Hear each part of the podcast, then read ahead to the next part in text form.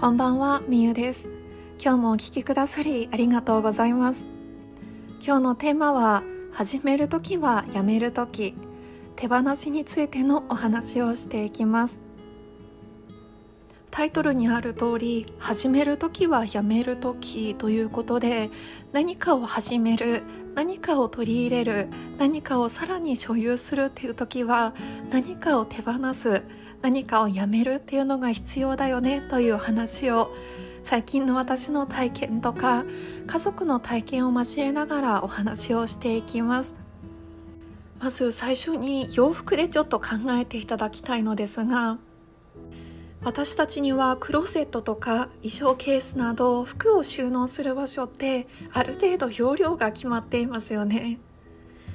すでにいっぱい服を持っていてさらにこれが欲しいあれが欲しいっていっぱい買うとなるとクローゼットに入りきらないものが出てきてもう着なくなった服は順番に手放す必要が出てくると思います。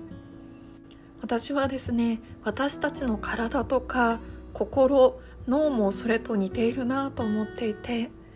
私たちの時間は1日24時間と決まっていますよね。それがクローゼットとか衣装ケースの容量みたいな感じでさらに体も体力の限度があったりとか脳も情報を処理できる限度が決まっていると思います。なので何かを始めるってなった時は今まで何かに使っていた空間を空ける必要が出てきます。手放した分だけ新しいスペースができてまたそこに新しい何かが入ることができます。手放すのは睡眠時間かもしれないし自分一人の時間かもしれない。家族との時間かもしれない。でもあなたにとって大切なものは手放さなくて大丈夫です。きっと一日をよく振り返ってみるとそれほど重要ではない何かが思い浮かぶはずです。私が最近手放したものをお話しするとこの音声配信とかインスタグラムノートを毎日投稿すると決めてから毎日2時間の時間を作る必要があることが分かったんですね。2時間って結構ですよね。どうしたらその2時間作れるだろうなと思った時に私は自分の生活の中であんまり必要じゃないなっていうのがテレビを見る時間だったんですね。なので私はテレビを見る時間をやめました。やめるというよりも正確にはなんとなくテレビを見る時間をやめたという感じなんですけれども。もちろん好きな番組はあるので TVer とかで時間が空いた時にそれだけを見るっていうのに変えました。なんとなくテレビを見る時間がなくなっただけでも2時間って案外作り出せたんですよね。私の場合は自分の中で何かやりたいこととか始めたいことがあるっていうのを決めて空間を空けるっていうのを作ったんですけれども別にあなたが何かやりたいことが決まっていなくても手放すっていうのはとっても大切で効果的だと最近気づきました。これはですね私の父の体験なのですが私の父は手放したらそれ以上のものが入ってきたっていう体験を最近していました。私の実家はですね自営業をしているのですが10年以上取引をしていた仕事を父は思い切って最近辞めたそうなんです。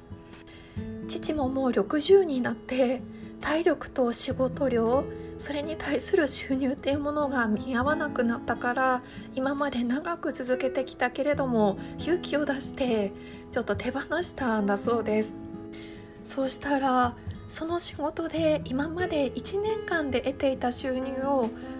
たった1日でその収入を超える仕事の依頼が来たと言っていました。おそらくそれは父がずっと持っていたものを手放したからこそ訪れた幸運だったんだと思います。こんな感じで手放すことのメリットは自分の想像を超えるものになる可能性があります。なのでやりたいことがある人も今は特に浮かばない人も例えばもう着ない服を整理して捨ててみるとかストレスのある人間関係を切り捨ててみるとかなんとなく見ているテレビや SNS の時間を手放す意識をしてみることをおすすめします。もしかしたらあなたにもより豊かな何かが舞い込んでくるかもしれません。ということで今日は始める時はやめる時そして手放しについてのお話をしてきました。私たちの頭も心も体もそして時間も容量は決まっています。その容量を何に使いたいのか優先順位を考えながらぜひ手放してみてください。それでは今日もお聴きくださり本当にありがとうございます。